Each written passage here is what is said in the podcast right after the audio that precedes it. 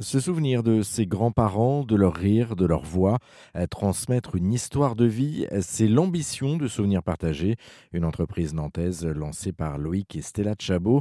Euh, Souvenirs Partagés, c'est une histoire de famille au sens large. Est-ce que vous avez inscrit votre famille justement dans cette histoire, dans ces souvenirs partagés? Alors malheureusement, nous n'avons plus nos grands-parents, mais nous avons nos parents. Nous avons encore la chance d'avoir nos parents et on l'a fait. Alors on a un peu triché parce que normalement, ça doit être une personne extérieure qui doit le faire et, et pas un membre de la famille, mais euh, Loïc a fait ses parents et j'ai fait les miens. Et voilà, donc euh, d'ailleurs, Loïc a offert euh, à ses frères l'enregistrement de, de mmh. ce, cette, cette interview-là de ses parents. À Noël dernier. À Noël dernier. Et moi, j'ai fait pour mes parents. Alors, j'ai pas de frères et sœurs, mais, mais oui, et c'est quand même émouvant parce que bah, du coup, j'ai vraiment posé les questions. Je suis allée encore plus loin par rapport à leur parcours, et, etc. Donc, oui, on l'a fait. C'est vrai que c'est souvent les cordonniers les plus mal chaussés, mais là, on a essayé de prendre de l'avance.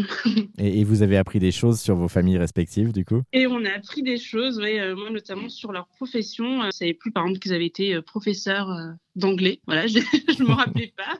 Donc voilà, on a appris des choses. Donc comme quoi, hein, c'est important. C'est important parce que hum, voilà, les grandes tablées de famille, bah, de plus en plus, on a du mal à, réunir les familles. Voilà, tous se reconnecter. Il y a beaucoup de virtuel. il reste encore bien évidemment du physique, mais le virtuel prend pas mal de place et on trouve que c'est important, voilà, de pouvoir recréer à notre échelle ces moments-là et euh, donner envie de se reconnecter plus tard. Pour les petits enfants aussi, le, fait de se dire qu'ils vont pouvoir réécouter ça même plus tard. Peut-être s'ils sont trop jeunes actuellement, pour les vraiment petits petits enfants, voilà, se dire que je sais pas, dans 5, 10 ans, le jour où ils vont retomber dessus, ils vont redécouvrir ça, ben ça, va leur parler encore plus. Merci Loïc, merci Stella. Pour plus d'informations, rendez-vous sur le site internet lessouvenirspartagés.fr.